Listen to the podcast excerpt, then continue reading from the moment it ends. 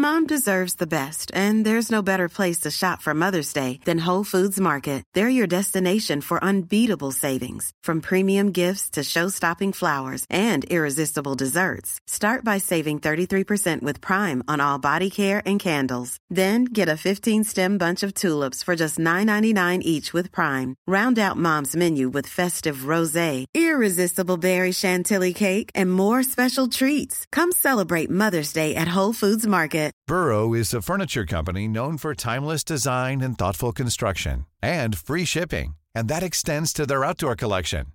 Their outdoor furniture is built to withstand the elements, featuring rust-proof stainless steel hardware, weather-ready teak, and quick-dry foam cushions. For Memorial Day, get 15% off your Burrow purchase at burrow.com slash ACAST and up to 25% off outdoor. That's up to 25% off outdoor furniture at burrow.com slash ACAST. Even when we're on a budget, we still deserve nice things. Quince is a place to scoop up stunning high-end goods for 50 to 80% less than similar brands. They have buttery soft cashmere sweaters starting at $50, luxurious Italian leather bags, and so much more. Plus, Quince only works with factories that use safe, ethical, and responsible manufacturing. Get the high-end goods you'll love without the high price tag with Quince. Go to quince.com slash style for free shipping and 365-day returns.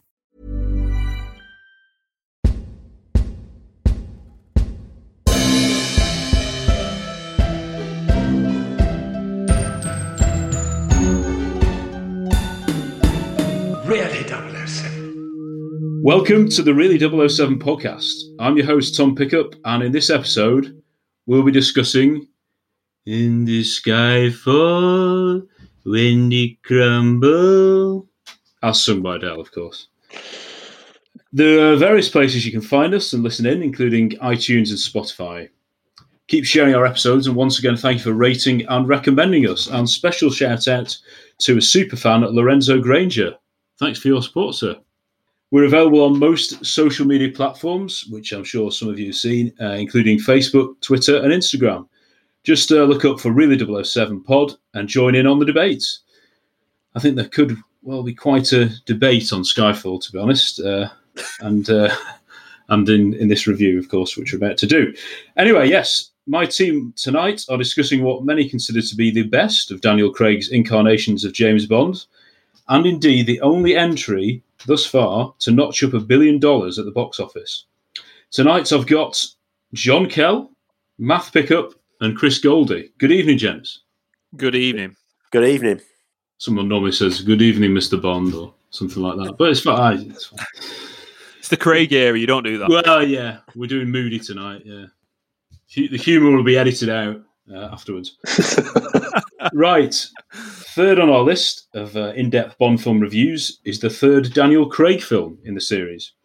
Skyfall came after the lukewarm reception of Quantum of Solace, should we say. It was also released on the 50th anniversary of the first film, Doctor No. So there was something of a wave of nostalgia when it came out. bit like in 2002 when Die Another Day featured various homages to previous films. So that, of course, was celebrating the 40th anniversary of Bond. Skyfall marked the first appearance in the Daniel Craig era for the characters Moneypenny and Q, and wasn't a direct follow on from Casino Royale and Quantum of Solace. Uh, it was the first and probably much better received the two Sam Mendes directed films. It was also the first film to be screened on IMAX venues before No Time to Die will become the first to be shot on IMAX cameras. So Skyfall came came out not long after the Happy and Glorious segment of the London Olympics opening ceremony, if you remember that, which of course was directed by Danny Boyle, who of course again was slated to direct No Time to Die before he left because of inverted commas creative differences, and we will be discussing that on our No Time to, to Die preview very soon. Well, this uh, segment of the opening ceremony, of course, included uh, this sort of sketch or skit, if you like, where Bond goes and meets the Queen at Buckingham Palace before they, they both actually jump from a helicopter into the stadium. Perhaps, perhaps the most Bond thing uh, of the entire Craigery, uh, Craig era. Anyway, uh, yes, so the, story uh, of Skyfall centres on Bond investigating an attack on MI6 part of a plot by former agent Raul Silva to discredit and kill M as revenge for abandoning him. I, th- I think that's what the plot is. I'm not, not absolutely sure. But in many ways, the film is about Bond himself as he is coaxed out of yet another retirement to do his boring day job. We then have debates about the future of MI6, which is explored, of course, in even greater depth in Spectre. We've got spectacular train based chases, be they over or underground, and Bond actually being chased by a train. We have the first appearance of Moneypenny, as we've said, and by the end of the film, a new M. So Bond must face Silva and protect M, which he doesn't, at Skyfall. Spoilers. It's gone. You both know what's at stake here. There isn't much road left. Take the bloody shot.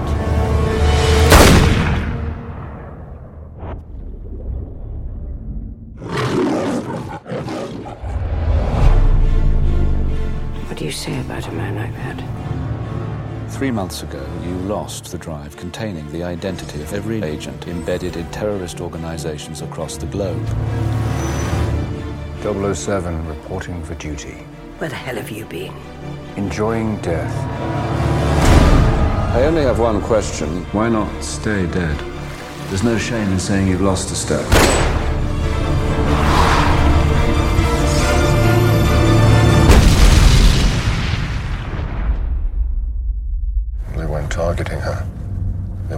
See it. Welcome to the new MI6. I'm your quartermaster. You must be joking. Walther PPK/S 9mm short. It's been coded to your palm print, so only you can fire it. Less of a random killing machine, more of a personal statement. Q. 007. I want to meet your employer. How much do you know about fear? All there is. Not like this. Not like him. Just look at you. Chasing spies. England. MI6. She sent you after me knowing you're not ready, knowing you would likely die. Mommy was very bad. The two survivors. This is what she made us. Everybody needs a hobby. So what's yours? Resurrection.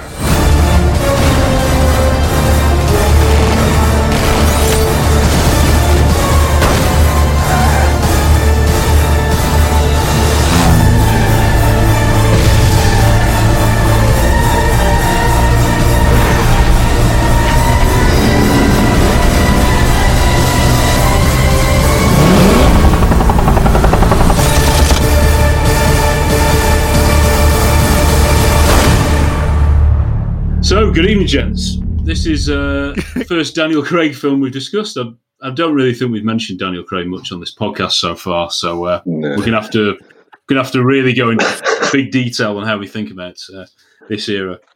But anyway, this, as we said, this was uh, Skyfall, which came out in 2012, and yeah, I'd just like to know a few of your instant thoughts about your relationship with the film, what they were when it came out, and we'll go into greater detail what you think about the film now. But uh, yeah, John, what about you first?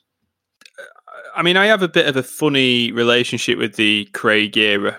Um, I did feel that there was a need for a reboot when uh, Casino Royale came out, and I think it, personally, I actually really liked where it went.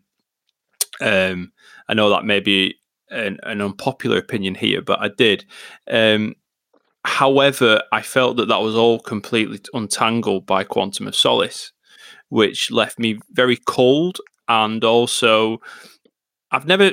It's not that I think the film's absolutely dreadful, but it just doesn't feel like Bond. It's like it doesn't respect what Bond is.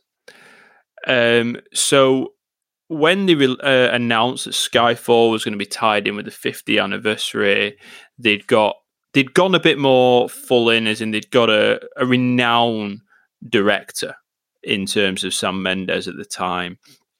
I was very, very excited. I think the Queen at the Olympics really seemed to G that up for me because I was like, oh, this is Bond now. We have Bond. We'd had two episodes where it's like Craig becoming Bond, and now this is Bond. Um, and when I went to see this, I was absolutely exhilarated. Um, I went in. I, I remember I was doing a youth group until ten o'clock at night, and then I went and this on the night started at eleven o'clock. I got back about two in the morning and went to work the next day, and I was just I I, bet I didn't sleep that night through from adrenaline. I loved it, um, because I think one thing I'll say from this at the start is that as a spectacle, this works for me. This really works for me as a spectacle. Um, and when I watched that the first time, I was like, yes, Bond is back. Since then, I've been able to sit back, analyze it, critically review it a bit, and I've probably got a bit more of um, what should we say? A bit more of a reasoned view on it. I I love a lot of this film, so I'm going to be quite positive in the stuff I say today. That's great, John. Uh, if you if you've been listening to the Rio 007 pod, that was the first positive uh, thing we've ever said about the Daniel Craig era. no, I'm joking. Um, we we will uh, yeah we'll be fair on Skyfall. Uh, I don't want to you know steal anyone's thunder, but I think all four of us uh, here tonight are very well. We have some something positive to say about it in uh, perhaps to different degrees. But that's great, John. Um, Math, how about you? You uh, you saw this when it first came out, I assume, at the cinema. Uh, yes, I did. I believe with yourself. Um, I think I think it was the Friday it, ca- it came out, um, which is something I've tried to do with each of the Bonds. I think possibly since I didn't I didn't see Goldeneye the first night it came out because I was too young, so I had to sneak into that one another time. Um, but since Tomorrow Never Dies, I think I've think I've seen them on on the day they've come out every every time, which I'm quite pleased with, uh, even if, even if I really don't like half of them. But anyway, um, with with this one, I was I'm I don't want to go into great detail about my thoughts on Casino Royale and Quantum of Solace, but I had and have issues with Casino Royale, and I have a lot more with Quantum of Solace. So after that, I wasn't like desperate for you know. Sadly, I wasn't desperately looking forward to another Bond film. But the more that I heard about this, the more I got excited. The Sam Mendes thing, the Javier Bardem, um, you know, eh, knowing that he was going to be the villain really got me really got me excited. Um, I agree about the Olympics thing. It seemed to sort of link Bond back to British culture and and everything, rather than just being, I don't know, this vengeful anti-hero that he was in in those other two films. Oh, sorry. And yeah, so I uh, I was I was quite excited, and then I heard the critics' reviews saying it was you know it was really good. This is one of the best Bond films ever. Uh, that often puts me back a little bit because I'm like, um, mm, you know, high expectations. But I remember I, I enjoyed it, and um, I thought, yeah, you know what? That's the most I've enjoyed a, a Craig Bond film, and I'm looking for. I'm sort of not completely back where I was, but I'm back back interested and back enjoying it again. Since then, I've probably enjoyed it more more and more. Not as in I find it when it's on. It always seems to be on ITV2. Every time it's on ITV2, mm-hmm. yeah, and I see it's on, I'll f- flick it on and see where it's up to and stuff like that. I find it I find it quite an enjoyable film to watch. So so yeah, and I, I, I don't think I don't think I don't think by any means it's perfect but it is my favourite of the of the Craig Bond films, and and yeah, I do have positive things to say about it. Didn't you say, Math, that it's probably the most fun you've had of any James Bond film at the cinema since since Goldeneye? Did you say that? I think I may I may have said that. don't I, worry, it's not going to be uh, charged against you. No, no. I, don't, I, don't, I mean, it's it's difficult to say.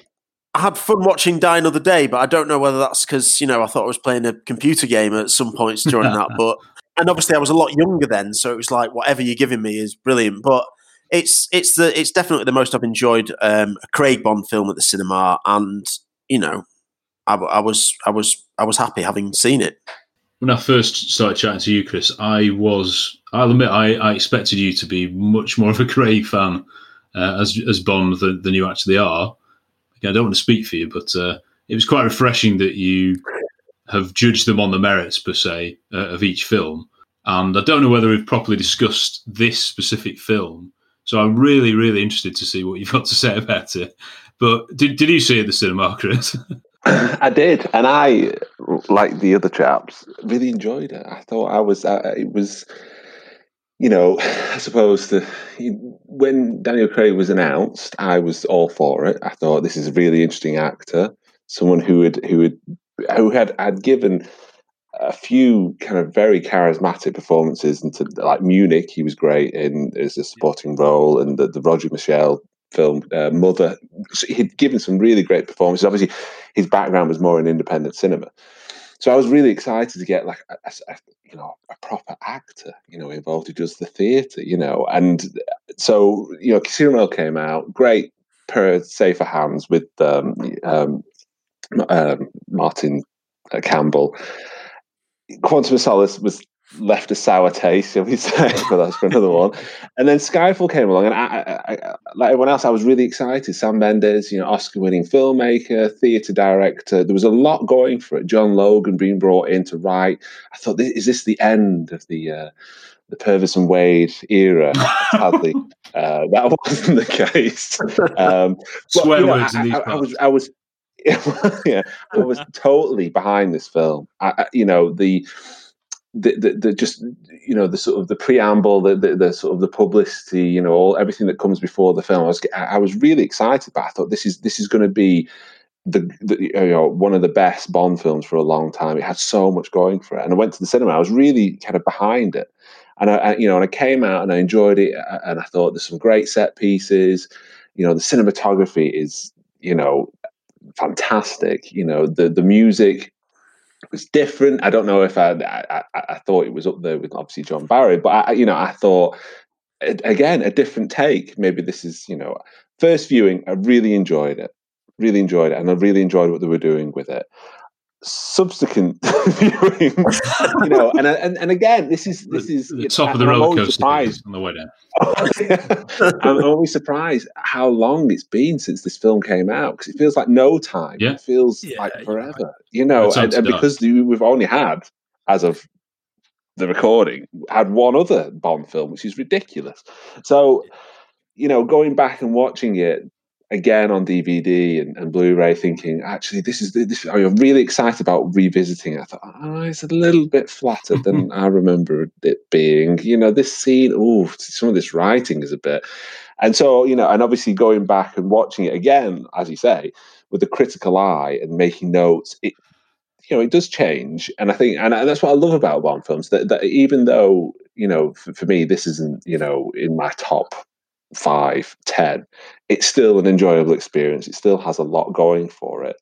But, you know, I have a few sort of quibbles. but we'll discuss them.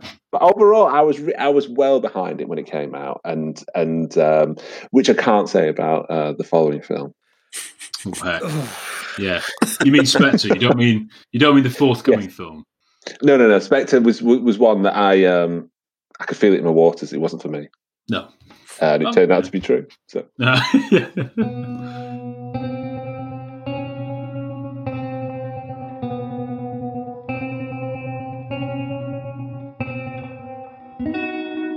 I, I think I agree with you all. I think the first two Craigs, I had almost a sort of inbuilt reaction to not like each subsequent one and perhaps find flaws where I could. And you know, Mark Kermode always says, you know, you go into a film with if you go in with an attitude, you you come out with that attitude, don't you? So I think I even though I say that each subsequent Bond I see at the cinema, I really want to give them a chance, particularly when I'm with fellow Bond fans and people who have liked the other the other Craig films. Yes, I was I was interested to see that. Of course, Money Penny was back, Q was back. I know Money Penny was meant to be a spoiler. You know, you weren't meant to know that. We'll get onto that. Again, one of the most obvious things ever that it was. but uh, yeah, so we had a couple of you know good ingredients, like you say. Sam Mendes, I'm a, a big fan of him. I think it was just a, a chance to return to the the proper gems of the an identikit James Bond film. I think that's what they tried to do with Die Another Day. Well, we'll get onto that. the amount of times I've said we'll get onto that on this podcast. I'm running out. My vocabulary is just withering away. It really is. Yeah, so I think with that, they, literally rode the crest of a wave, didn't they? And uh, that perhaps that perhaps sunk them in the end. But with this one, I thought no, they're not. They're not going to go all in, all in sort of identikit Bond. They'll have to have some kind of edge to it, because otherwise, Sam Mendes isn't going to direct a film like this. We've we've said before that, and we will say on the No Time to Die preview. I'm sure we will that Danny Boyle he wants to bring his own stamp to it, and you think if you've got a director of Sam Mendes' capabilities, he certainly will. So yeah, I was. I'll admit I, I did enjoy it at the cinema. I'm never one for like I've said with John before, with like the man. Sorry, the, the man. They said the man is not enough. Then the the world is not enough. Where they integrate M and make it personal. I'm never too keen on that uh, per se. I think we discussed that in the the M episode. But uh, having seen it and judged it on its own merits, I was pleasantly surprised, and and of course it was a lot better than the two in my mind that had come before.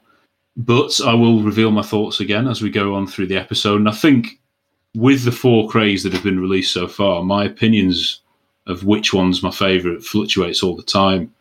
It used to be a dead a dead simple graph, and I think most people would say it's up down up down, don't they? So uh, they're hoping for a, a, an up at the end for No Time to Die. But yeah, with uh, with Skyfall, just have a little delve into the background of the film. But first, John, we we have another quiz. We certainly do. Um, best of five. As far as I can remember, out of the people that are playing here, Matthews won one and Thomas has won one. But uh, Goldfinger, or Goldie Finger, I should say, uh, this is your chance to shine, Chris. Spoiler alert, because you probably know you already know that. Today's buzzer will be. I can't do the accent very well, so I'm going to ask Tom to do the accent. Can you do the impression of what today's buzzer will be? Yeah, it's, it's that old non-Scottish man at the end of this film utters to to. Uh, I think it's one. It's one of uh, Javier Bardem's guards, isn't it? His thugs when he shoots him or something like that. He says, "Welcome to Scotland." it's like he's eating a, a, a pack of truffles, chocolate truffles or something. I'm kind of tempted to just like think, should we just let Tom answer all five questions so we can just hear that impression each time? um, okay. So answer your buzzer, and then we'll see where we go from there. So, question one What is the name of the agent who doesn't make it at the beginning? Welcome to Scotland. Oh, Chris! uh, agent Ronson. Oh no, no, not Mark. We might have to fact check that. I'm 90% sure it's Bronson. Oh, oh. let's check this. Uh, um, have a. Just ring Purvis away. wait Uh, yeah. no, it's Ronson. You're right. You very much. Oh. I apologise. Well done, Chris. Um, it's uh, yeah, so one nil nil. So question two: What are the first names of James's parents? Welcome to Scotland. Chris, can he get two out of two? oh, well, I, I, he, he, Dad is definitely called Andrew. Yeah. Mum is. No. It begins with M. Melanie, Melissa. something more exotic. I don't know. Michelle. Michelle. Yes. Michelle, yeah. Michelle Bond. Marjorie. Uh, Uh, wel- that welcome no. to Scotland. Oh, Thomas. A nice Scottish name in Andrew for his dad, but his uh, mother, I believe, is called M- Monique Delacroix Bon. So more of a French element. I think that's right.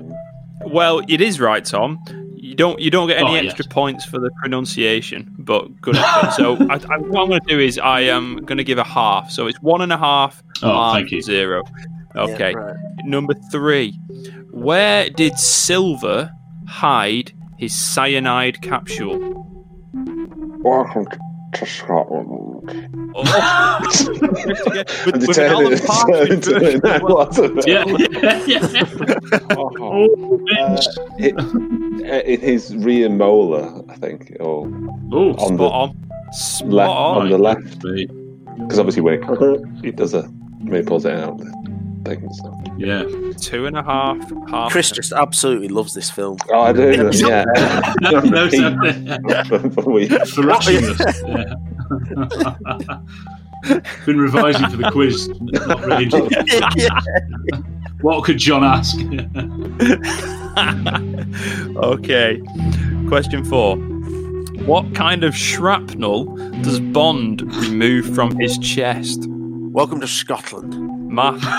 Um, well, it's a bullet, but it's made of something a bit like uranium shell, something. Spot on. Absolutely spot on. Wow. Great shout. Which means by default that with the last question, Chris has won because Ah. it's two and a half, one half. But um, let's see who can get this last point. Question five. What British poet does M quote during her inquiry? Welcome to Scotland. Goldie Finger? Oh, it's Tennyson. It was Tennyson, yeah. It's been a landslide. yeah. I was absolutely trounced. on Superb, good. Octopussy. And then this time it's like, I Yeah. don't know. takes you a bit to, to get in the swing of it, doesn't it? A bit like uh, Ri- Richard Osman's House of Games. Right, well, that's that's quiz. Well done, Chris. Superb. Looking forward to the next one of those already.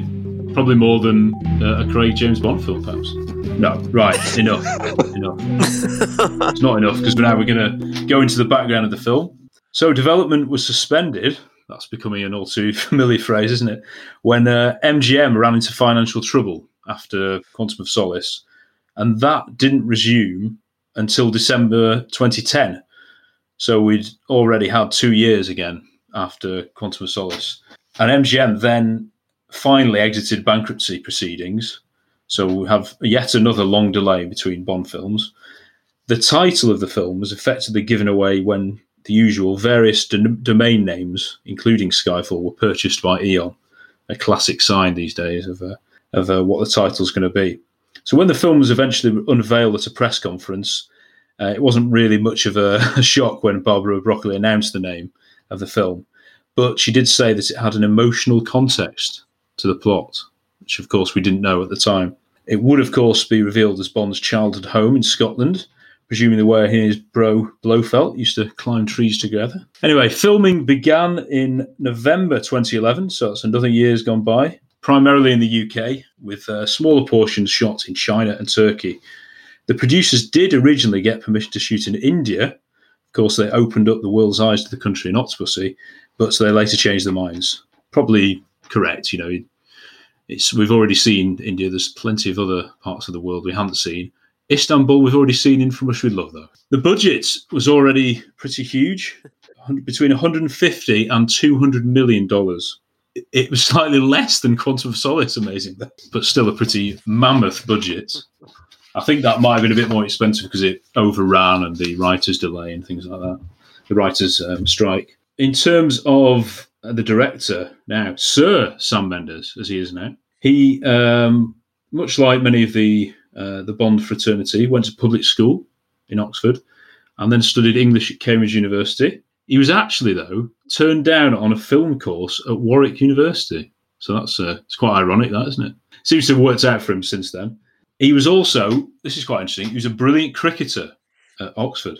Sorry, at Cambridge, at Cambridge Uni, yeah. Famously, of course, he was married to Kate Winslet. He then had an affair with Rebecca Hall. Didn't know that. He's now married to the uh, virtuoso trumpeter Alison Balsom, superb classical trumpeter. He had worked with Daniel Craig before in Road to Perdition, which is by definition one of uh, Daniel Craig's better films, I would have said. And apparently, it was Daniel Craig who actually put the idea in Sam Mendes' head of directing a Bond film, some, something he said at a party. So that got his attention. Mendes says he loves what Martin Campbell did with Casino Royale and wanted to return to that vibe. You know, we've only had one film since then, so it's obviously gone off the rails quite a bit since uh, Casino Royale. He'd mainly worked in theatre, as, uh, as Dan says, and it's the same joke I will always say, which explains why he's only directed eight films to date. Only done eight. There were rumours that he had removed a lot of action scenes as well in favour of characterful performances in an effort to finally win a, Bond film some big honours at the Academy Awards. because he, of course, is the only director of any Bond films to have won an Oscar, and that was for his debut, American Beauty. Uh, he was expected to win again last year for 1917 until Bong Joon Ho stole it off him pretty unexpectedly.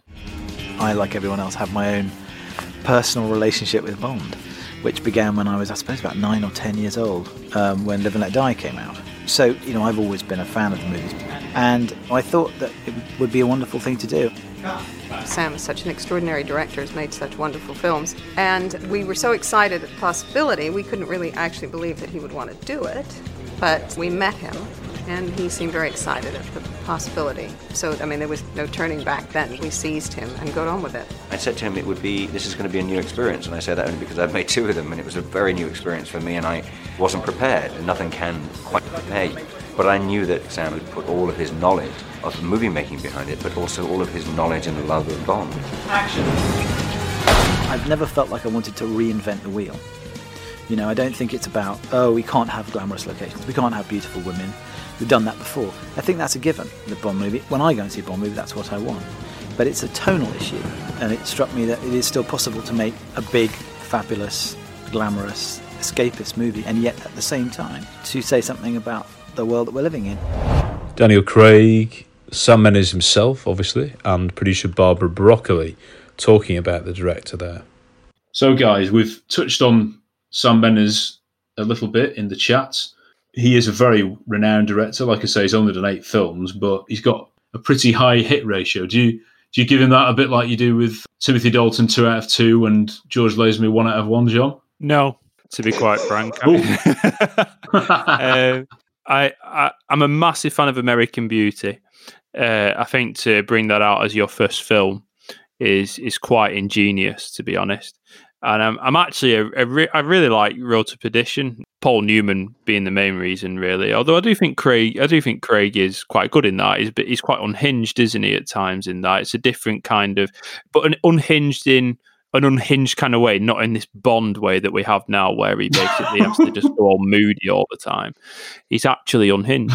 um, what do I think about? I think Sam Mendes is a good director. He's quite pretentious, if I'm being honest. And there's times where I just think, yeah, he, uh, there's times where I'm just like, oh, I'm not sure. Not so much in Skyfall. In Spectre, he spends half the time trying to show you all this stuff, like, look how good we are, look how good we are, that he actually misses the focus of the plot. That's not a good sign because it's showing that a director's so far up your backside, you're not actually looking at the film itself. So I think he is a good director, and I think 1917 is a fantastically made film. But I do think he's got possibly got tendencies to over egg it. And unfortunately, that means his hit ratio isn't two out of two. Because he, of course, other films he did, Jarhead, which I only saw for the first time recently, thought it was okay. It was, it was, you know, more of a character study. Very telling that it's you'd think it was an action film, but it isn't really about the action, uh, which we might come on to in this film. Revolutionary Road, I thought was excellent. Probably for me. Oh right, second best film maybe. Uh, American Beauty certainly superb, but yeah, Revolutionary Road. I thought the acting Winslet and DiCaprio were absolutely terrific, and Michael Shannon as well. So Yeah. a very, very interesting film. Yeah, a very, very, very good film. I think is there a th- is there a third film that Winslet and DiCaprio have been in as well as that and Titanic? I'm sure there's three that they've been. I'm not together. sure, but th- this was the one which was the big heralded. Oh, they're finally reunited after I think it was like ten or eleven years. It's great film, but I think there's a lot of natural chemistry in that. That's not to decry the direction, but I do think there's a lot of natural chemistry between the two. I think for me, uh, I think I think Mendes is a is a gr- it's quite clear that he comes from a theatre background. I think it's quite clear that he's very good and very comfortable working with actors. If I was going to be brutally honest, I think that some of his films he is uh, garnered credit for other people's work. I think I think things like American Beauty quite clearly, you know, that screenplay was was something special. You know, the fact that it had people like Spielberg, all these film, you know, really established filmmakers who were just falling over themselves to, to be part of it. The finished film, I think, uh, think obviously obviously was really well received. I think on last time I watched it, it felt a little naive. I think in its some of, some of the themes, but you know, I think it's no denying it still has a lot of power in that. Uh, Road to Perdition, I think again, you know, I I think for for me, Mendes is a someone who's really good with actors, but gets very lucky with scripts and very lucky with cameramen. And I think that that without those, I think Mendes's films do fall short.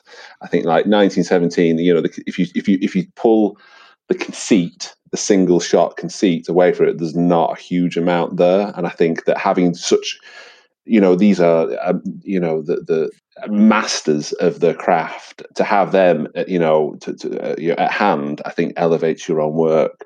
Uh, yeah and for me revolutionary road again stands out as probably his best film. Again based on you know a great script based on a very good book. So again he's very good at choosing the right material um, and i think he's got lucky.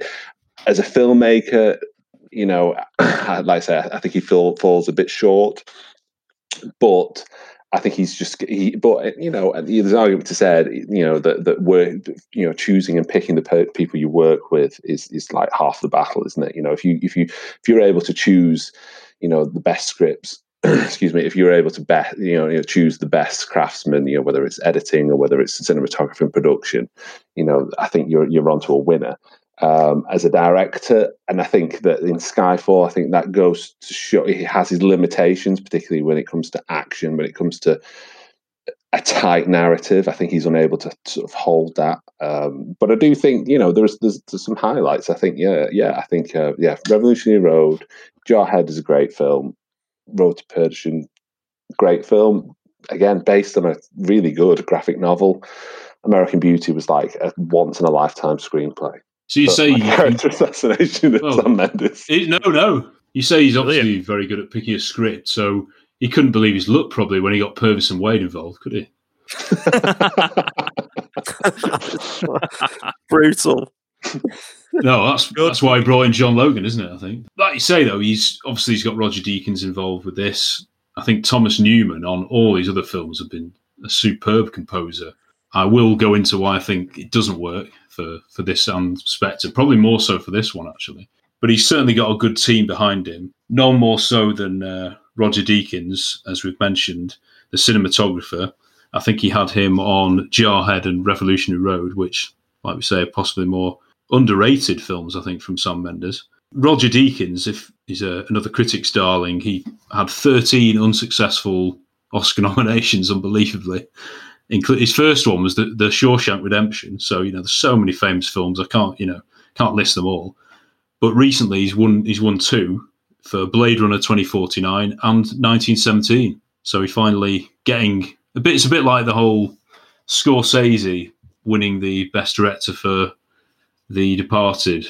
Everyone's like, oh, it's not really necessarily his best film, but he probably deserved it anyway. But no, I think A, The Departed is a good is a great film and Blade Runner 2049 is certainly very well shot, isn't it? So you can't argue with that. I've not seen 1917, but uh, I imagine, like you say, Chris, a lot of that skill and verve is down to Deakins. It's, it's un- unusual because he's definitely a theatre director, but he's now making these technical films. Obviously, 1917, it's it's an idea, isn't it? Stretched. Obviously, that was copied off Maid in Manhattan, the the opening scene to Maid in Manhattan, where Jennifer Lopez runs through her hotel where she's a maid at. Uh, it's a wedding, the camera follows her all around. And then I couldn't believe it when I saw it pop up in Spectre. I thought, goodness me, it's a bit going a bit lowbrow, isn't it? Copying Maid in Manhattan. Anyway, a great Ralph Fiennes film. So there we go. Interesting uh, fact about Roger Deakins. D- does anyone know his wife's name? And it's a very unusual question, but it's a very funny answer. It's a it's a Oh. male's name. It's a man's name, isn't it? Yeah, he James. could have said "Welcome to Scotland." then, you know. Yeah. So, oh, sorry. um, yeah, no. Does anyone know it? Do you, do you know it, Chris? It's James. It is, yeah.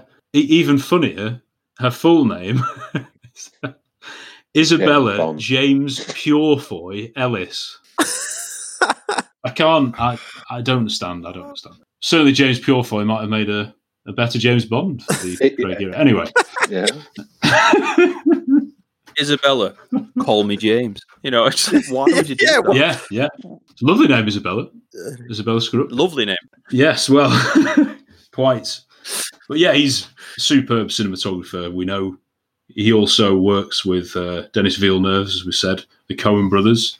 Are you, are you a fan of, of him, Matt? Uh, yeah, I am. I almost think sometimes it's worth watching a film for his cinematography alone. I think in Skyfall there's there's some absolutely stunning shots. We'll come on to it, but possibly sometimes at the expense of the other necessary elements. But as I say, we'll come on to that. I think Blade Runner 2049 is, he, in my opinion, he fully deserved that. I mean, not that I'd necessarily seen all the others, but that, I mean, it's absolutely stunning what that looks like. I think 1917, it's almost that that's a bit different because there aren't loads of big sweeping shots where you you come down from you know the sky and then show this you know because it's all this central conceit which is an absolute technical nightmare I'm sure. And whether your your average Hollywood cinematographer would have been able to pull that off I doubt.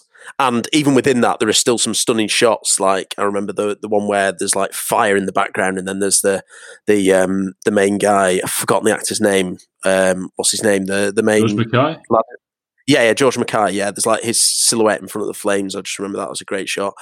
So yeah, and it's it's another. Um, it's a bit of a cliche, but he's one of those cinematographers where you could almost take a shot of a screenshot of the film, and you could hang that up on your wall.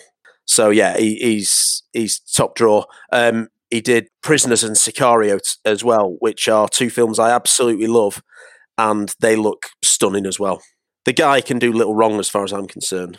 A couple of other films in his CV I've randomly plucked out. I could have picked out many.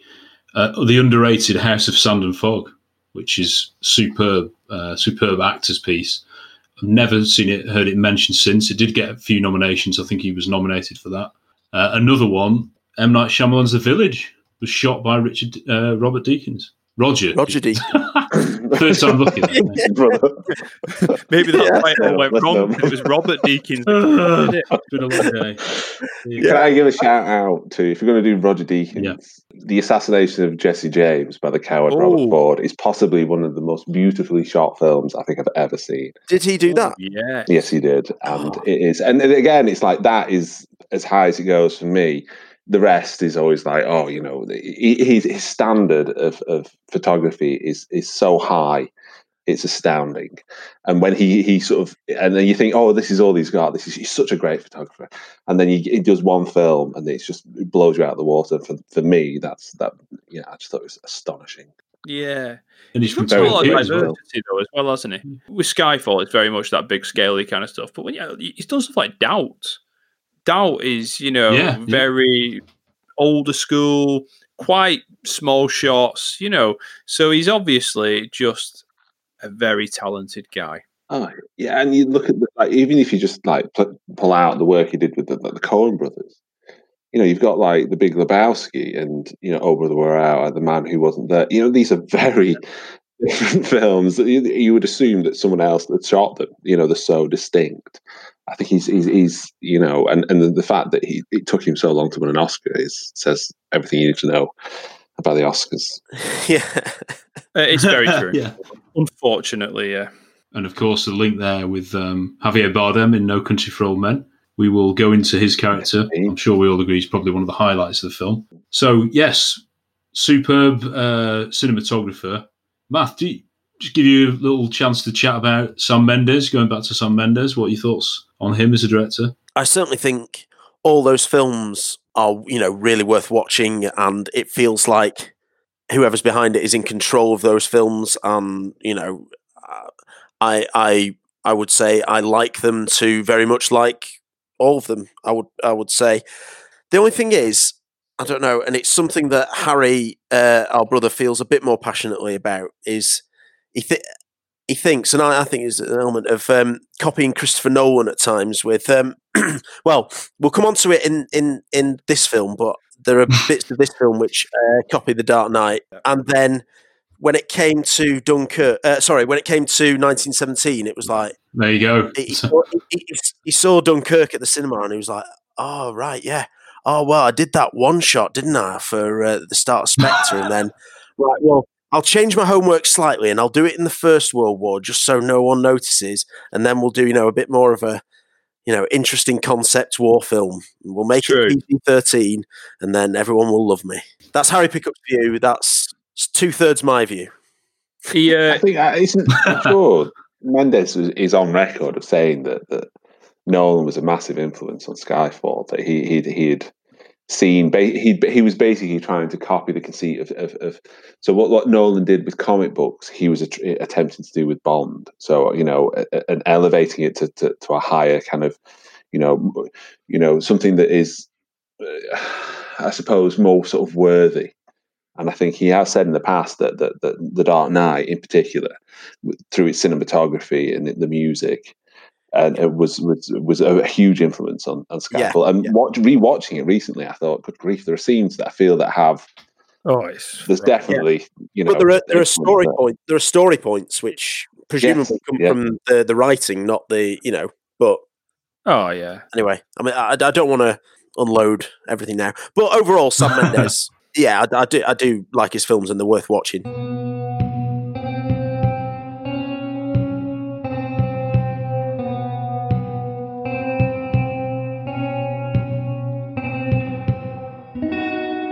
You do realise we've only mentioned seven of his eight films. We've all forgotten a film that no one has ever heard of, never mentioned, that was his previous film, which may be the reason, because it was completely overlooked, that he perhaps took this gig because he's lost his reputation a bit. I've I'd honestly never heard of this. 2009, Away We Go, with uh, John Krasinski and Maya Rudolph. Not a clue. Not a clue. Was it comedy? Yeah, I think it was. I think film, like yeah, art house indie comedy, like low budget type. But you know, you know, We might like do were that. saying that even though he, he's he's very much sort of you know his background is theatre, the, the fact that he is you can see as as as a filmmaker, you know, he is embracing filmmaking. You know that that that through you know people like you know Roger Deakins that he clearly like with 1917 he was like that is very much an exercise in filmmaking you can't reproduce that in the you know in, in the theater so mm. maybe you know actually he, he's he's on his way to becoming you know a top class filmmaker who understands you know how films are constructed not just coming from that theater kind of like well let's just get everyone all the darlings together and we'll have a discussion about motivation and and that kind of thing while we get someone clever to, to, to place the camera in the right place and i think you know I, i'd like to see you know i think you know I, I think possibly i think maybe mendes's best work as a filmmaker is, is to come Very well set up. Looking at the the documentaries of Skyfall as well, you do get an impression he's a lovely guy and it's a collaborative experience. He's, he talks to all the old hands who've been there for a long time.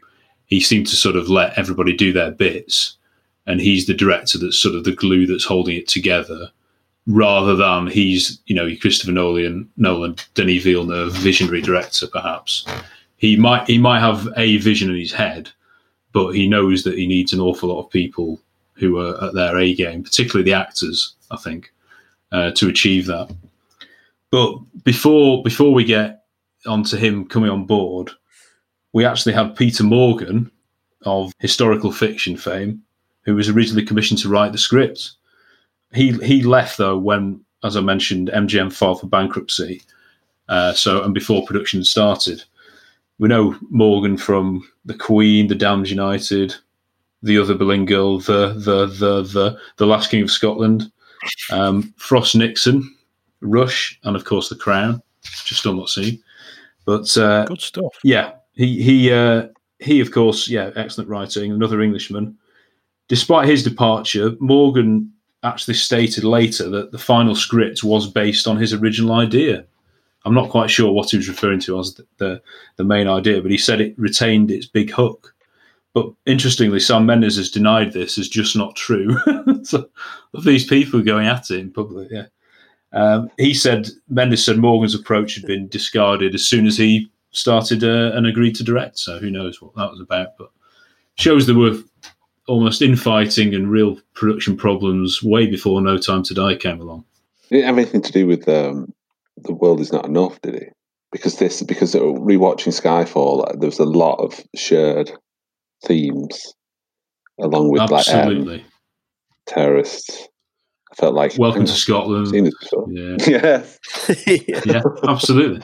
Why do you think I like this film so much? John, John, That's it. A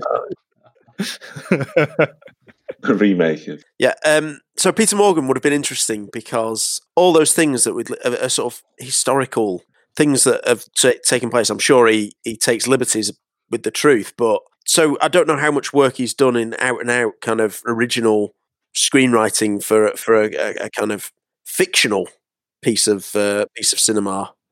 Um, so that would have been interesting, but I don't think we'll ever get to to see that unless Purvis and Wade get shelled and he, he gets drafted in.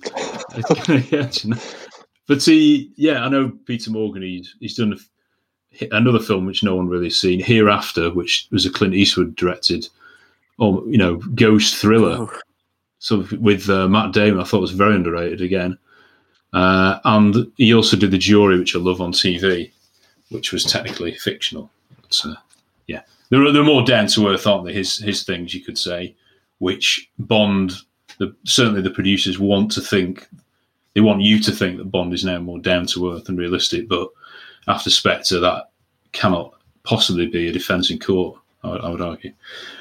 Anyway, yes, we've got to get back to the two main men, the two main men, Purvis and Wade. They somehow, after all that, um, Peter Morgan was discarded, and luck would have it, Purvis and Wade were there on the bench this time, uh, as well as newcomer John Logan, who was brought in by Sam Mendes. Lo- John Logan, of course, we've—I think we've discussed him on the, the podcast uh, before. He's written an awful lot of excellent films. My favourite being The Last Samurai, and he also did The Penny Dreadful, which you get the link with um, Bill Tanner. Um, the link, the link there. I've completely forgotten the actor's name now. Keep wanting to say, I always get him and Rafe Spall mixed up. Rory Kinnear. Rory Kinnear, yes. Thank you, sir. Another good script writer. So he he he described the process between Mendes and the other writers as very collaborative, and that writing Skyfall was one of the best experiences he had had in scripting. And he's uh, he's always seemed to be very very positive about the experience since then. So, yeah, maybe he and Purvis and Wade are mates as as it goes on. Yes, that's good. There's also a trendy British playwright Jez Butterworth was brought in to provide uncredited contributions. He plenty of awards for his for his play Jerusalem, which presumably isn't about Jerusalem, starring another critic's darling Mark Rylance, who has recently said, "Oh, I don't like cinema; it's a waste of time." You know, after it's won him an Oscar, and he's you know anyway. But yeah, but Butterworth was actually later credited as a co-writer of Spectre, so he did actually get a, a credit on that, alongside the, the big three of John Logan, Neal Purvis, and Robert Wade.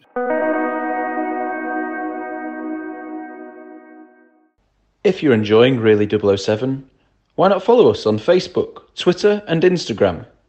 Look us up at Really 007 Pod. Sam Mendes, he when he when he was describing uh, James Bond in this film, this is what he had to say: Bond is experiencing. I can't, dear, I can feel Rob now getting angrier and angrier when I read this out. Is experiencing a, co- a combination of, of lassitude, boredom, depression, and difficulty with what he's chosen to do for a living. Well, shucks. Off to a good start there, aren't we? Oh, well, I, I think I think that's that's a good place to start, isn't it? It's like d- d- d- inspiring the people to understand what Bond is about and what the end result should be. If you don't understand the character, you, uh, I- I'm gonna I'm gonna try and defend this. We've all become bored. We've all become bored of every single film Daniel Craig being moody and not wanting to do it.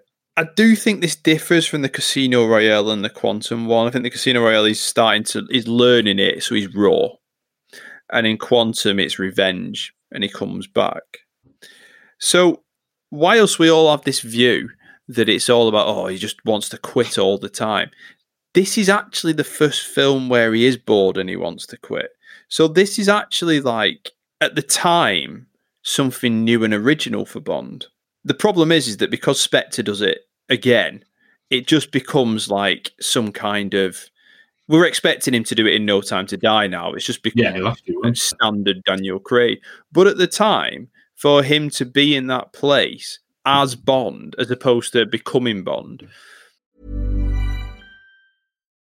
Millions of people have lost weight with personalized plans from Noom, like Evan, who can't stand salads and still lost 50 pounds. Salads, generally, for most people, are the easy button, right? For me, that wasn't an option. I never really was a salad guy. That's just not who I am. But Noom worked for me. Get your personalized plan today at Noom.com. Real Noom user compensated to provide their story.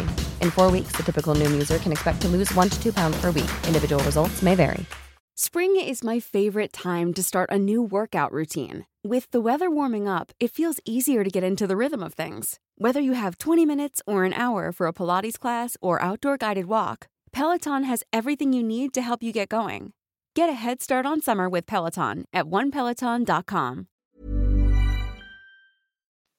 is quite original. We've never seen it before. Not saying I like it, but I'm just saying at least they're trying something new. Yeah, because the the previous times Bond had, writ- you know, been coaxed out of retirement, there was good reason for it, wasn't there? You know, his, his wife. Absolutely. Uh, sorry, you know, in uh, on the Majesty's Secret Service, he retired to sort of go off and kill Blofeld, which was, you know, perhaps a decent reason. License to Kill, very good reason again after Della's death and Felix's uh, amputation of his leg. But what what was forgive me? What was the reason uh, this this James Bond was in such a mood? I can't.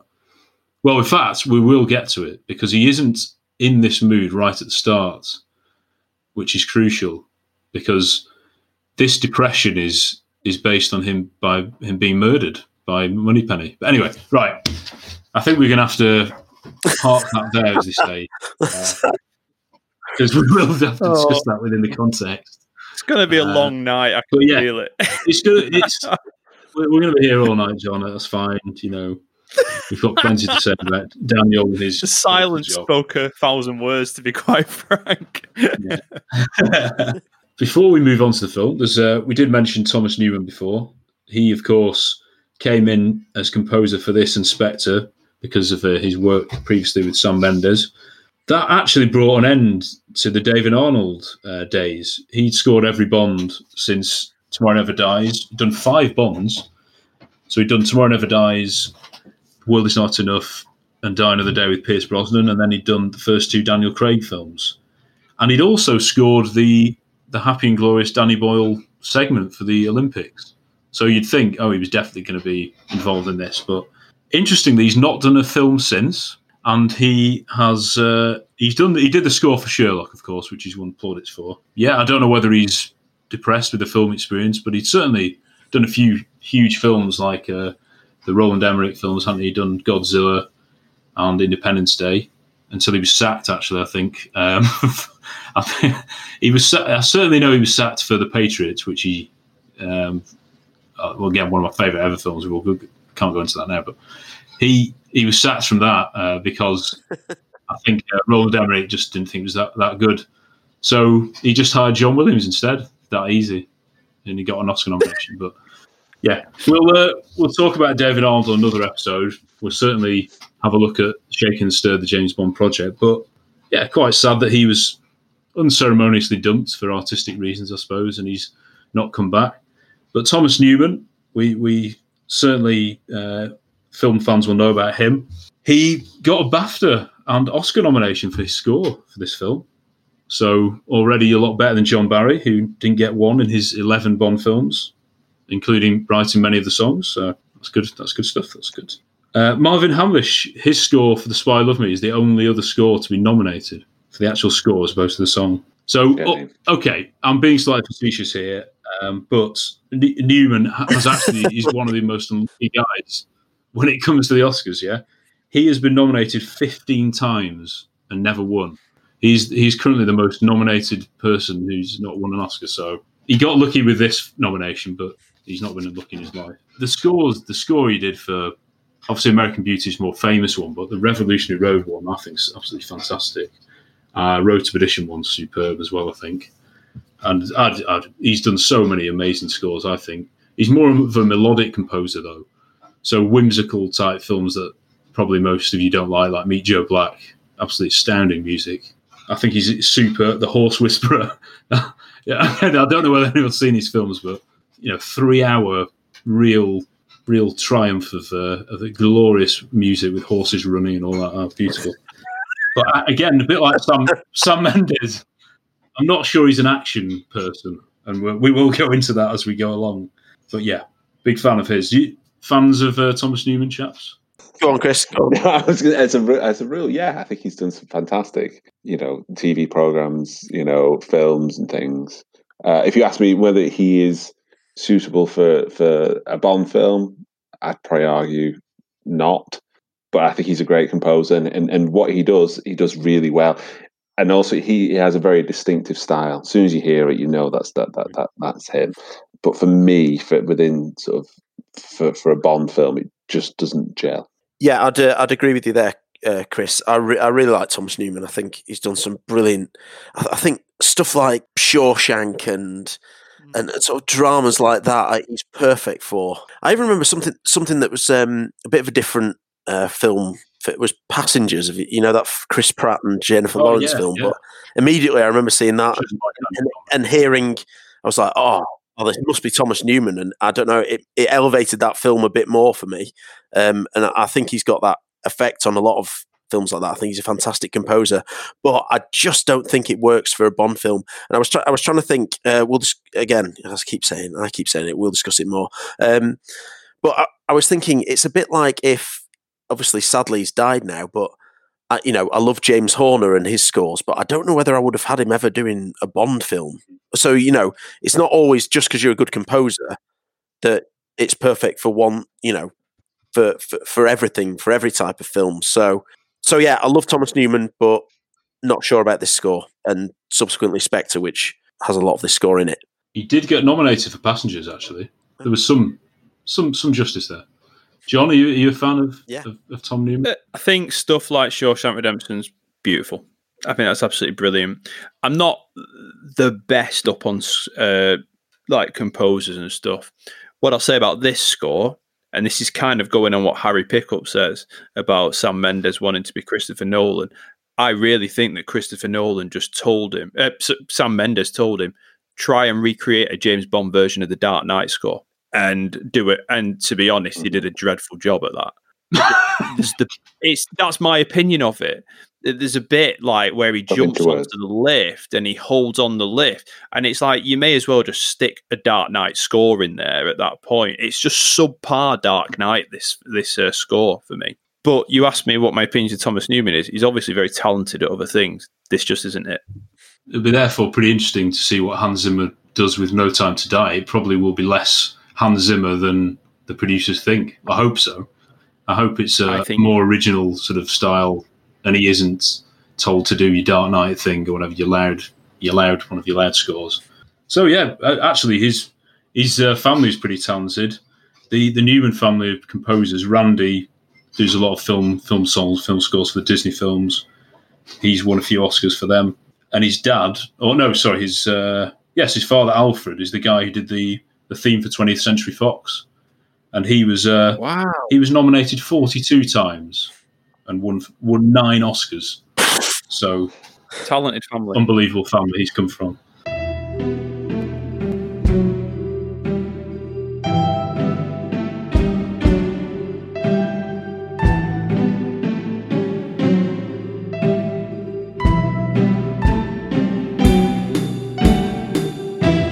So, uh, edging ever closer to discussing the film.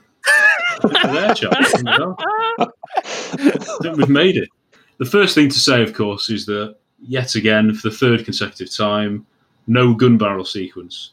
Yeah, I uh, can I jump in on this one, please? I remember seeing. I don't know. I am going to be positive about a lot of this film, but this this is something that I, I that does annoy me a bit. I think Men, I saw that Mendes said, "Oh yeah, we really wanted to do it." Um, you know, for me, that's the most that's the most exciting part because it's all beginning and everything, and then but our opening shot was essentially the same shot as the gun barrel sequence, Bond in a you know Bond walking across and walking down, so we couldn't go from the gun barrel sequence to that. Well, as far as I'm concerned, lose that shot then, because the gun barrel sequence comes first, and it's it's quite strange the opening of this anyway because it starts small and you don't know where he is, and then you, you know it, it comes out and it emerges he's in Turkey and, and everything. Whereas normally a Bond film, you know, gun barrel sequence and then it's a big shot and then closes in somewhere or something. So I think they got it wrong for me. No, I, I absolutely agree. I think I thought we'd got past this sort of. I thought with Casino Royale that started with let's not do the gun barrel, but we sort of do the gun barrel, and then it ends with you know these iconic kind of you know Bond, James Bond. I thought we got past that kind of reinventing the wheel. So I thought that with Skyfall we would just have here we go. This is it's it's, the gun barrel it's the, the pre-title sequence, it's the title, that sort of stuff. But no, it just doesn't seem to be that way. And um, and to be honest with you, that opening shot is I don't know, it's not. You know, it's perfectly serviceable. It's it's Bond. He walks slowly through the shadows. His yeah, face is, then, face is then lit. How many times have I seen that in a Bond film? I see it in every single trailer for every single Bond film ever made. You know, I remember that mm. being in you know Goldeneye. You know, Yeah. the, the the with the you know you see Pierce Brosnan for the first time. That's like that's exciting. But we know that this is Bond. Give me something more interesting, and I think maybe a gun barrel, like you say, is more interesting because it's like right, we're firmly 50th anniversary. Here we are. Let's get this done. I don't like it. I wish the gun barrel was there. I'm glad it's at the end. I don't like it at the end, but I'd rather it be at the end than not be there at all. And at least it ties in nicely with that 50 year anniversary logo that goes straight after the gun barrel. My interpretation of why they don't do it, and it's mine, I haven't got any reason to back it, is because I feel that this film is another reboot in a reboot. And it's like he's almost resurrecting Bond in this film. Um, and therefore, they don't have it at the beginning. Doesn't justify it. It should have it, especially when it's a 50 year one. But they just can't seem to just do a simple gun barrel in the Daniel Craig era, can they? I mean, even Spectre, when they eventually do it, they have to have some pretentious garbage words come up straight after it, don't they? That make no sense. so, it, ugh, awful. But anyway, that's a different film. uh, no, I don't like. I don't like. There's no barrel. Those are the submissions from Defence Counsel Jean Kell on the lack of gun barrel sequence. Thank you for those, sir. Some things Yeah, are I- indefensible. yeah, yeah. But you have to give submissions anyway. Thank you, John. Yeah, I personally, I think Casino Royale. We had the whole thing was it's becoming Bond. You know, Bond begins and all that. So you know, we'll give you a pass on that. At the end of that, we've got the whole James Bond theme finally awakens, and he is Bond. Right, great. Then Quantum of Solace. Ten minutes later, no, he's not Bond again. Oh no, he is by the end, even though nothing really has happened in his character development. Um, but we get the gun barrel, so he is bombed. Right, I've got the gun barrel at the end of Quantum of Solace. Oh, right, great. Oh, can't wait to see the next one. We finally get the gun barrel, and then no. I, don't- I don't know. Is it if it was a sort of, not, for want of a better word, a, a hired hand as a director, not a, a named director? I think Broccoli Wilson would have liked one in. I would have thought, especially like you say for the fiftieth anniversary. Maybe they wouldn't. Maybe they couldn't care less these days. Who knows? I'm not convinced at all. I, I'm not convinced. I just, I, I, I don't think that is such a non-negotiable. I think, I think if they really wanted it, they could have just said that stays. To be honest, Well, when we discussed Yeah, I- From Russia with Love, we were saying about all the elements that were firsts. Obviously, it was in Dr. No, but the fact that they kept that it was just trying to show yes, it's the same guy, it's the same character, this is the same on screen presence you're seeing here. And it isn't just there as a cliche, it, it's there to, to make you in that Bond world, and you're already getting the feelings. You get the theme tune as well. You know, that's that's one of the main bonuses of the gun barrel sequence you get the theme tune. You can do different arrangements of that. Yes. I, personally, the John the John Barry ones are absolutely outstanding. You know, the, the Michael Kamen one's amazing. Uh, and Eric Serra. I like the Hamlisch one. Yeah, that's- yeah, yeah. Eric but yeah, it's another thing they've just forgotten. no, no. it doesn't. But the um, the the the Bond theme that came out at that time that I can't remember what it's called. I think was it Moby who was involved Yeah. that, that came out in that time that for the Golden Eye. That's phenomenal piece of music. If they'd have put that at the start of Golden Eye, then we could have had a near perfect film. I Oh. will defend Serra. I will say. I like it. and I've said I it- like it. I'm sure I've said it before. That you know, at least they were trying to do something different. And I think that, that with with you know, it had a different sound. And I think you know, with with with you know, with Thomas Newman, it is very much Thomas Newman's sound, and then a little bit of you know, there's a bit of a trumpet that sort of like harks back to. It's like just a, just a reminder, folks, you are still watching a Bond film. You know, you're like, oh right, okay, thanks for that. But I, but I think at least with with with gold now the score was, you know, this this was. You tend to forget it had been a you know it'd been a fair while between that and um, stop pulling your face. Matt. Sorry, I can see you. um, I think um, I just I, I just think it had been a while since John Barry, and then I I think like you know, Michael Kamen, who had done you know some iconic action films. I thought it was interesting for them to to choose someone who wasn't just let's just get someone to copy Barry. And you could argue that you know that, that with David Arnold, it is a, a derivative of, of of Barry, but I think he's he's better than that. I think what Arnold did was balancing, you know, something that was a bit modern, you know, something a bit different, but also paying tribute to the legacy, of, uh, you know, and, and hitting the notes. And I think that's the other thing that that that Skyfall misses is that there are moments where you think this is where the Bond theme should should kick in. Yes. This is the moment where this is the hero moment. Where is the theme? And it doesn't. It's, it shies away from it.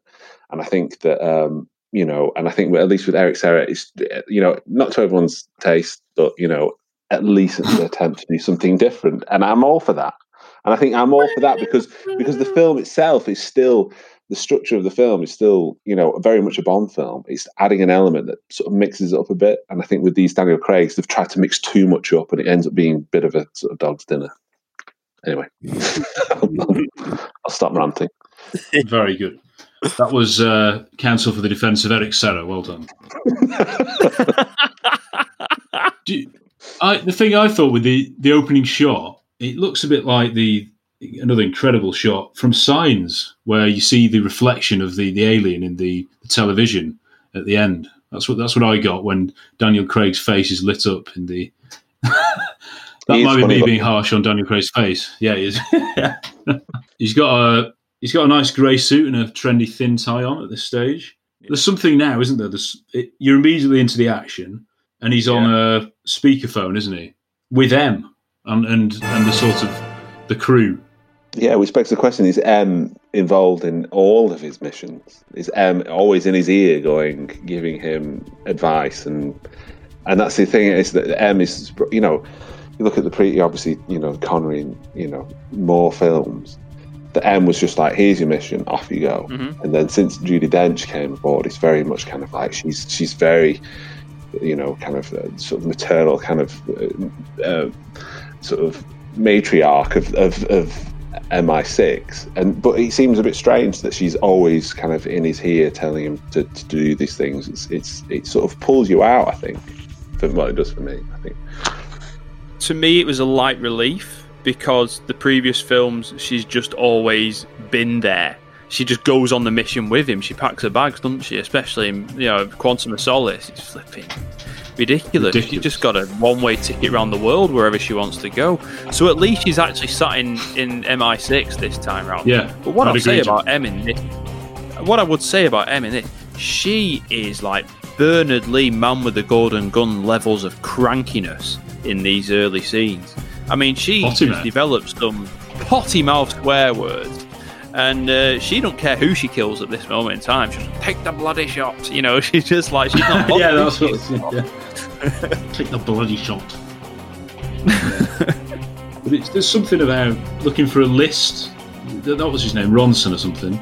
Was it Ronson? Yeah. Maybe just- just- Yeah, Ronson. Ronson, yeah. Yeah. Yeah. Nothing to do with Smart Blood. I, I get these things mixed up. There's some list, isn't there? Is it the list with agents on? Yeah, Is that right? The, the plot from Mission Impossible. Brian De Palma's Mission Impossible is and then Ghost Protocol as well as we as we go on. Someone who could well be Moneypenny, we then see her for the first time driving Bond in a, a lovely Range Rover, akin to the one at the start of Octopussy, of course. I'm sure that's what they were harking back to on the 50th anniversary of uh, there. Is it then? That'll be too bloody late. Yeah, lots of bloodies, lots of swearing in these in these films now. And is that a joke about women drivers? I don't know because Bond, Yes. Bond is somehow steering. I, I think it is. I think it, I think it's it is very much like check your mirrors. Oh, I don't need them.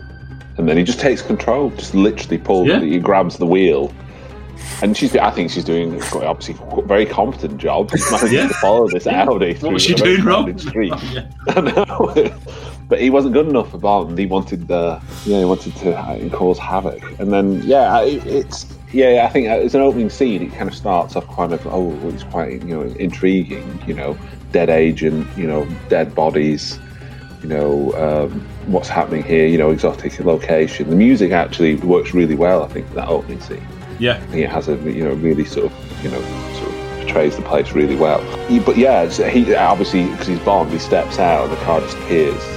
You know, that's because that's who he is. He gets in, chases off, chasing an Audi. The police start chasing them for no apparent reason. You know, lots of lots, lots of carnage. Uh, you know, as, as, it is, it, like I say, it has a, a slight. You know, I don't know if it was deliberate. It has. Uh, lots of memories of, of Roger Moore in this opening scene.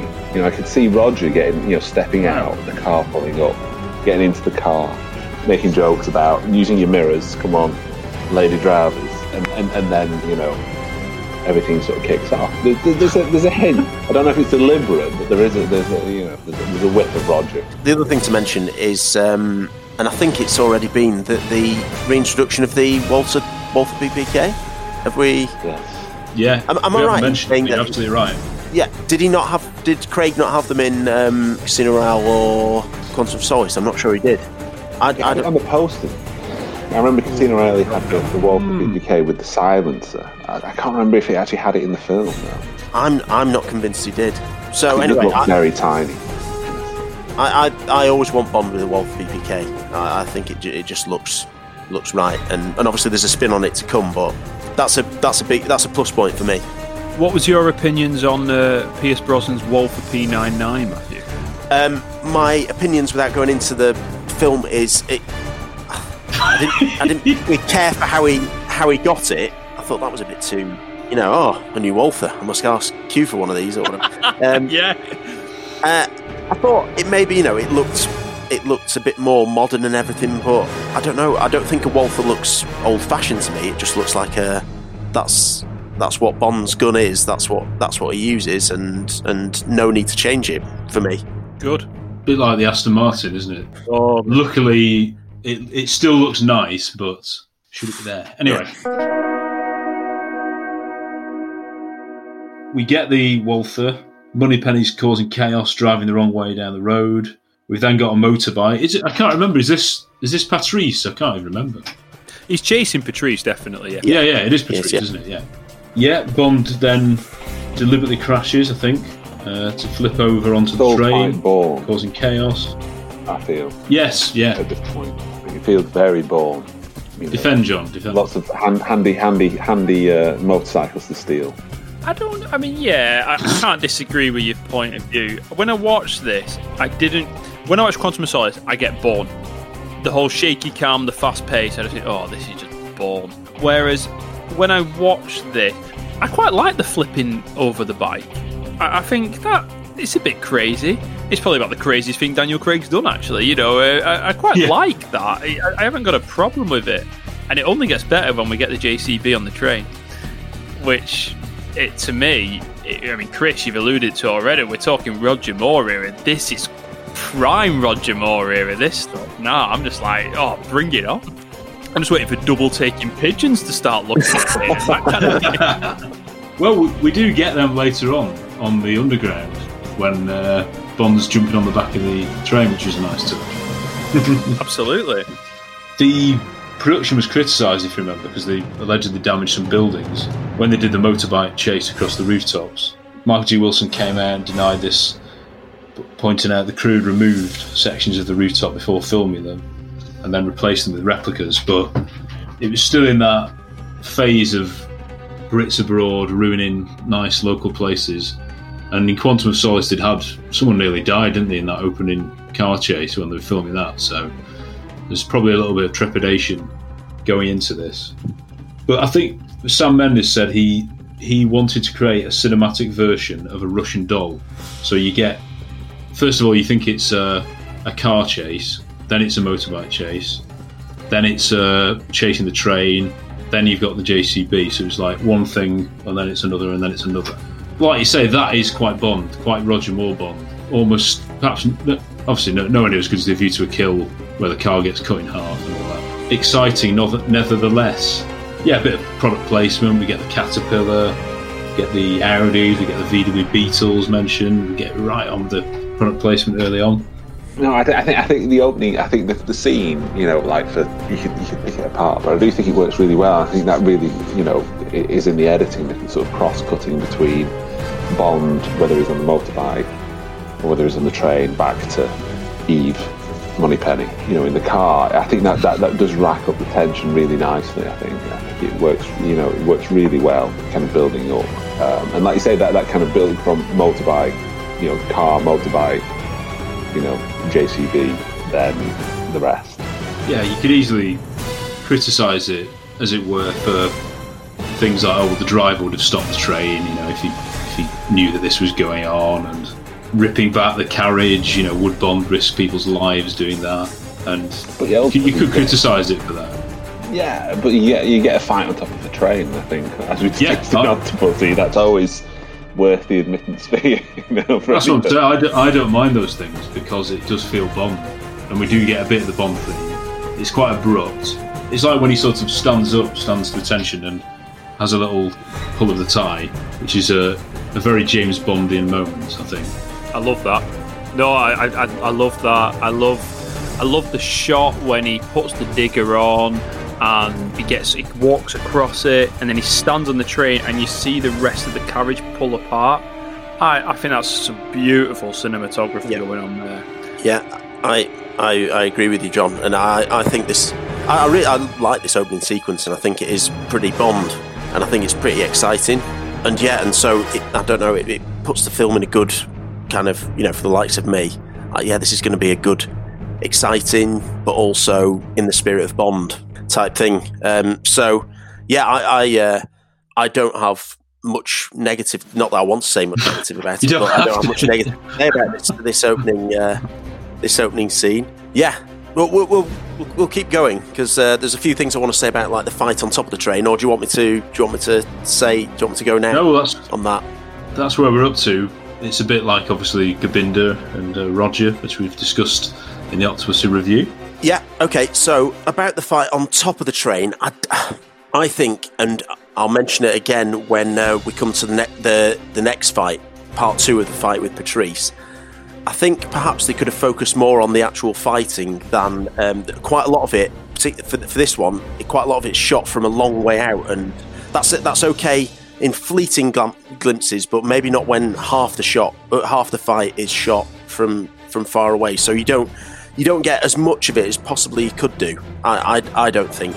And yeah, I'll I'll I'll uh, I'll mention it later when uh, when it comes to the, the one in Shanghai. But I think in, in some ways the, that falls into similar similar traps. But again, it's it's exciting, and there's the um, there's the whole thing with Moneypenny as well, and you know, will she take the sh- take the shot and what what's happening, The all that type shot. of thing. So. Yeah, eh, well, yeah, yeah. I, did, I didn't, I didn't want to keep saying it, but so I, I still think on the whole it's it's good. Yeah, I, I agree. I am the defence case, I realise that, but um, I don't think this is as good a train fight as Octopussy, actually. What would be? I think it's too fast, so there's not as much focus on, you know, the act- it's too choreographed for me, far too choreographed. Then the bit that I see with that is is that when they both jump under to the tunnel bit, it, it looks like it's it just looks timed. It looks timed for me. And- Yeah, yeah. and I think that because you've got other stuff going on, you've got M in her ear, you've got Eve seeing I might have a clear shot, all that. You've got so much going on that it does, whilst the pacing is phenomenal and you feel this is an action film, it takes away from what is a great set piece. Whereas if you look back, and it's got the score going on, but when you look back to Octopussy, if I remember rightly, there's no score. It's pretty it's silent. It's a No, no. slower pace, and it's all focused on Gobinda and Roger on there, and that actually brings a far more effective train fight. There's far more going on here. It's far more frenetic, and it's trying to build excitement, and it does do that. But if you want to look at the kinetics of a fight, I think the Octopussy one is technically far better. Yeah, and I think that's down to, to John Glenn coming from an editor's sort of perspective and knowing what you needed. And I think in all action films, what you need is geography. I think you need to know who's doing what, doing what. And I think that that's the problem that I have with Mendes. And I think Roger Deakins is a, is a fantastic cinematographer, but he isn't an action cinematographer. Uh, and it is just, you know, and, and, and like you mentioned, sort of, you know, with the, with the, with the fight in Shanghai, it has a sort of cold kind of yeah it just has a it's a little bit flat because they're just shooting a scene as opposed to shooting an action scene. And i think that's where it's let down. I think the editing is trying to do is, is carrying this scene. I think the editing is doing as much as it can. And obviously I think- it was stuart baird who did this who's you know the king of sort of action films. So i think yeah i think the editing is doing the heavy lifting um, compared to the, the actual directing.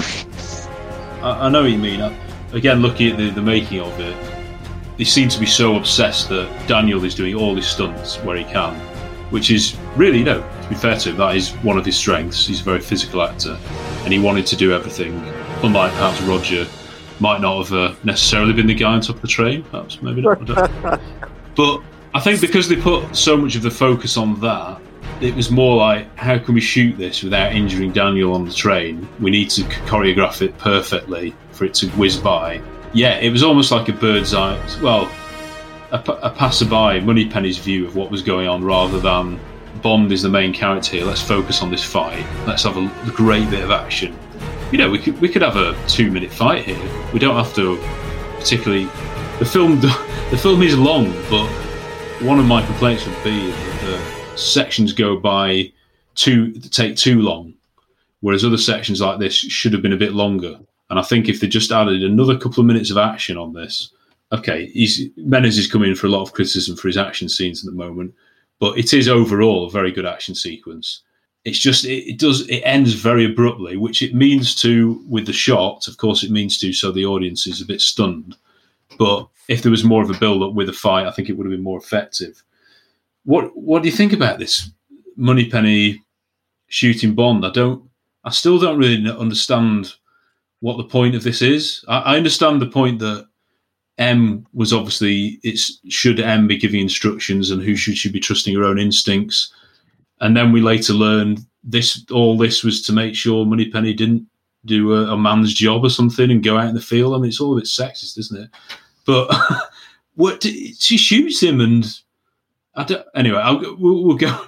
It's so complicated. Like he, he, he would have died, wouldn't he? He would have died definitely if he, did, you know, been shot off there. Does he drown? I don't. I don't understand it. I don't understand why he there's something else I- the arena. Something else I don't, Don't there's understand. something else I don't understand about it, um, which is he gets shot when he's um, on the train by Patrice, which is the uranium shell thing, and then he gets shot by Moneypenny, but we don't know where. And it's uh, is it later mentioned something about the ribs? Maybe, possibly later. Yeah, he mentioned But three. Yeah, I think we it don't is, see, yeah. we don't see that, and there's no wound or anything like that. He- you know, it, the shot is from Patrice, and that obviously is a quite a, an in, important plot point.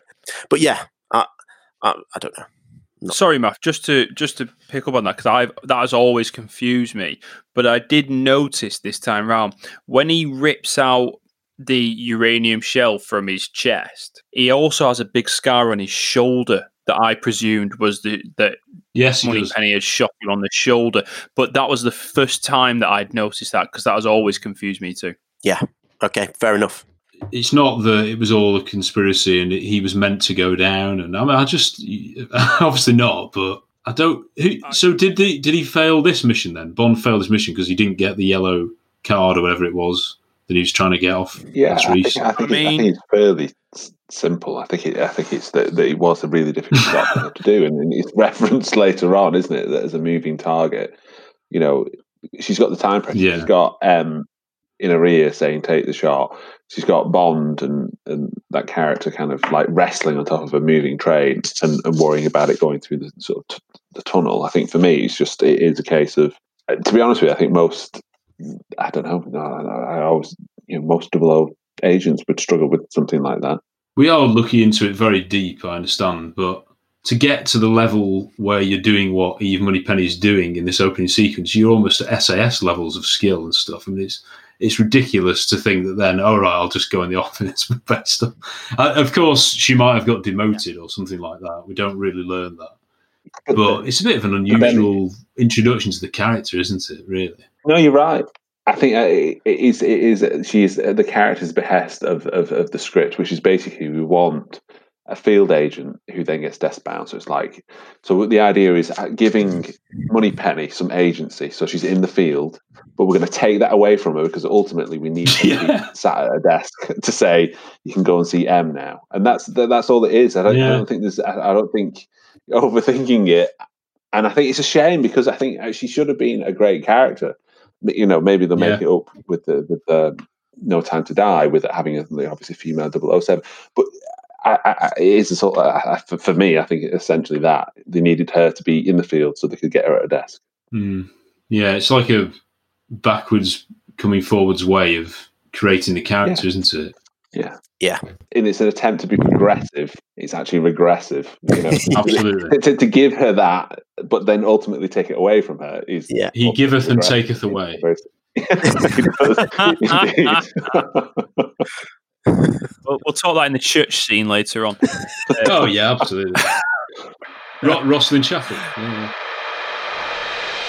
Set time is six minutes. Six minutes. Check. Going back to the fall go. bit, I've never understood that.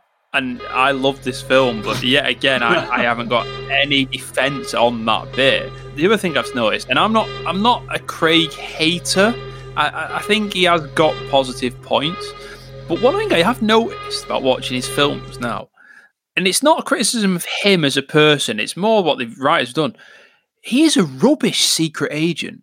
He's an absolutely dreadful secret agent. He fails missions. They don't right, rate him in this, do they? No, he fails missions right, left, and centre. They want to get him sacked all the time. He, he, That if he don't get sacked, he quits. I mean, like, and he don't. He never. He never obeys his orders. He's always. I mean, like, as an actual, you know, looking at it subjectively, he's a terrible secret agent. If 007 is the best that the British Secret Service has, no Mm. wonder that they're trying to shut it down in all these new films because it's like it's so bad. yeah. Maybe that's why Come Emma always has to be there. Moneypenny. because yeah, maybe. Lots hand holding. Yeah. Naomie Harris was unveiled as the is it the fourth Moneypenny, I think, because we'd had Lois Maxwell, obviously, Penelope Smallbone as an aside, and of course we mentioned her in the Octopussy special. nice face, John. I agree. Uh, we then had uh, Caroline Bliss, underrated perhaps for two for her two films with Dalton, and then Samantha Bond, Bond, Samantha Bond, who I thought was excellent. But yeah, of course, we had to get rid of Moneypenny because the fans would have hated that Casino Royale. It'd been awful to see her. No idea why they didn't include her in that. But anyway, we finally get her, so we should be thankful. Like I said before, it was another example, a bit like I didn't realise this, but the, all the press about uh, the second Star Trek film, the recent reboot films. Oh, it's actually, you know, it's it's Khan. You know, it's it's like a, a rubbish kept secret, isn't it? That she was going to be Moneypenny. You feel a bit sorry for the for the producers. Maybe the press got wind of it too easily. But anyway, because they did deny links that she was Moneypenny, bless them, to start with, until it until it came out. Yeah, Naomie Harris, OBE, Guyanese background. I didn't realise that, but much like my wife, she she grew up in a, a council house, uh, and then she went to Cambridge University. A slightly different road to Sam Mendes' uh, journey to to Cambridge, but she's uh, obviously a very her- heralded actress. She's uh, appeared in 28 Days Later with Danny Boyle, Pirates of the Caribbean films, Winnie Mandela in uh, Long Walk to Freedom with Idris Elba, another Bond perhaps connection, and uh, she was Oscar nominated for Moonlight. Another couple of films lesser known, maybe she's been in that. She's been in After the Sunset, which I think was Brett Ratner film with Pierce Brosnan, no less, underrated film, and uh, Miami Vice, another criminally underrated uh, Michael Mann film, well, in my opinion. it, it's not overrated, is it? I don't think anyone I rates love it, Chris. and hate at the same time. like a man can I do could no spend- wrong. apart I could spend longer talking about the Miami Vice film than I could about the Daniel Craig year. I think. I think it's absolutely fascinating.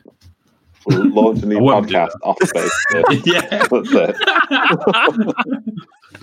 Yeah, You heard it first, folks. She's yeah. She plays another character of great agency in that, doesn't she?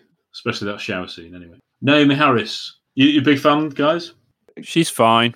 I think she's wasted. I think she's a great actress, and uh, as I said, uh, the character, her character arc is woeful. I think. Um, I think it's it's it's a interesting idea to get her the, the idea that Moneypenny is a field agent, but you know, I've said my piece. I think she's a she's a really good, uh, she's a brilliant actress, and she's a really versatile actress. She could do so many different types of parts. But yeah, I think it's I think it's you know it's the writing with this this character. Uh, I think to try and to try and say, well, no, she's not just desk desk bound. She's not just a secretary. Look, she's a field agent. But then I don't think she does much wrong. Really, she. In the car chase, she doesn't seem to do much wrong, as we've already said. And then with the shot, she's being pressured by all sorts of people. It's a moving target. They're fighting in front of each other. It could happen. And and as you, as John said, you know, Bond makes plenty of mistakes. He doesn't get turfed out. But then then she is. I don't quite understand. She, obviously, in Macau, she's she's still a field agent, but she isn't by the end. But I, what I don't really like is I don't like it when films. Tom, do you remember we used to say it on when we were watching like Neighbours that characters would inexplicably know the future of other characters and, and say lines, and, Yeah. we were like, "How do they know that?" Oh, well, they've read the script. Why are they saying that? Well, because they've read the script. So uh, the only reason that Bond Sure. makes those thing makes those quips, and then he's you know later on he says a comment, "Fieldwork's not for everyone," you know. That's just because they need her to get to Yeah, from yeah. A to B, A to and B, it needs isn't it? Bond. It needs Bond to tell her that, and then she decides that. It's not great that uh, for me, and it's a waste of Naomie Harris. And I'm I'm sorry to again say negative about this film, which I do enjoy. I promise. Does it get much better in Spectre though? I know she she goes to the pub. I'm obsessed with that scene. I'll keep mentioning it. It gets worse, in Spectre. not her fault at all. It's not. It's not Naomie Harris's fault. But the writing's appalling because they're just like, oh, let's get the Avengers assembled together. Let's get the team, man. You know, let's Mm, get them and let's get Captain America and let's get Tanner. It's like, shut up. You know, I'm not watching a Tanner film. I'm watching 007, man. You know, Those new posters with him for No Time to Die. Like, Rory Kinnear is Bill Tanner. Go to the cinema in your mask. Get a grip. It's not a problem. with her. She- I, I actually like her. I don't think she does anything wrong. You know, she She's pretty actually likable, isn't she? Yeah, she's likable. That's it. I don't The chemistry. I think she has the. We- we- chemistry. I know we'll get on to that Not later great. with the shaving. Oh, I'm seeing shaking heads here. No, I Oh, don't. I'm- think I'm surprised by this. I think it's. I think the lines come across forced. Yeah, yeah, yeah. yeah. I don't. I don't Okay. believe that they have a frisson. A free song. We love that word. Yeah, we'll, we'll we'll get to the Gillette scene. It's probably some product placement in there. We'll get to that later. Really fantastic. Thanks for listening to our Skyfall review. Join us for part two, where we discuss the title sequence, the song Skyfall, and Bond returns from the dead from a beach to break into M's apartment and help her with her mission.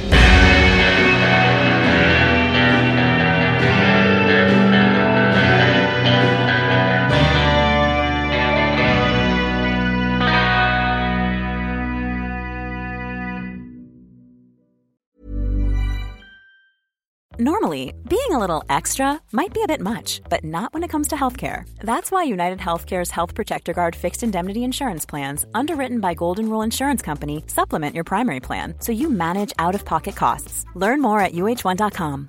Imagine the softest sheets you've ever felt. Now imagine them getting even softer over time. That's what you'll feel with Boll and Branch's organic cotton sheets. In a recent customer survey, 96% replied that Boll and Branch sheets get softer with every wash. Start getting your best night's sleep in these sheets that get softer and softer for years to come. Try their sheets with a 30-night guarantee. Plus, get 15% off your first order at bollandbranch.com. Code BUTTERY. Exclusions apply. See site for details.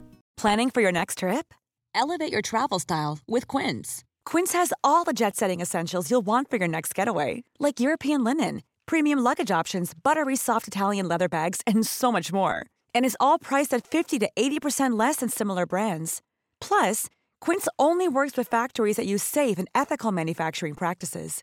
Pack your bags with high-quality essentials you'll be wearing for vacations to come with Quince. Go to quince.com/pack for free shipping and 365-day returns.